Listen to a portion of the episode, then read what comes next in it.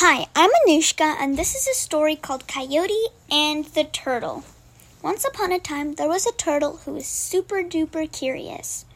She, the more she discovered, the more she wanted to know. Turtle one day wanted to know what life was like above the water. So she wanted to go into the desert. She walked all day long, walking above hot sand and past spiky cactuses. She came to a particularly shady one, and she looked back, longing for a cool drink of water. When she looked back, she couldn't see the river anywhere near her. Realizing how far she was from home, she began to cry and cry and cry. She didn't notice Coyote nearby. Coyote thought Turtle was singing a song. "That is an awesome, nice song," said, said Coyote. "I shall go and ask Turtle how she's singing it and to teach it to me."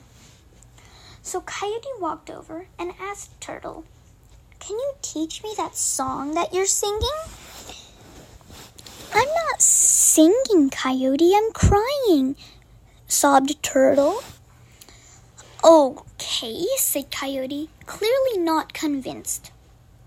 "Well, if you don't teach me your song, then I'll gobble you up right here and now." "No," said Turtle. "I'm crying because Cactus is telling a sad so- story. And it was so sad that I started crying. So I want you to listen to."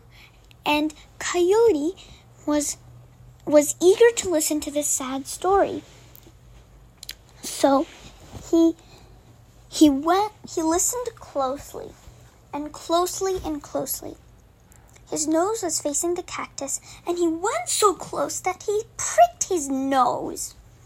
He was now very, very, very in pain and angry with Turtle.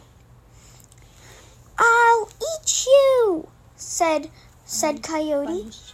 "I'll punish you and eat you," said Coyote. And he, and, and he was very, very angry. So Coyote thought up a punishment. First, he thought that I can throw, no, I can eat Turtle. "I'll eat you," said Coyote. And he, and Turtle was like, "Oh, well, you can't eat me because my shell is too hard and my skin is too rubbery. Your body won't be able to digest it, and for three, I'll taste horrible." So, Coyote thought up another punishment. "Then I'll throw you into the hot, hot sunshine, and I'll block the and I'll block the entrance to this cactus." This cactus was the biggest cactus. So, Turtle said, "Well, if you throw me into the sunlight, nothing's going to happen to me because my shell it's hard and protective, and my skin will cool me down." Hmm, said Coyote, thinking hard. "I'll throw you into the rocks then, the sharp, sharp rocks. Surely you won't be able to survive that." "Oh, yes, I will," argued Turtle.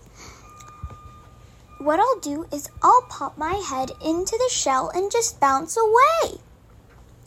"Hmm," said Coyote out loud, thinking hard. Very hard. Very, very, very hard. Suddenly, Coyote got an idea.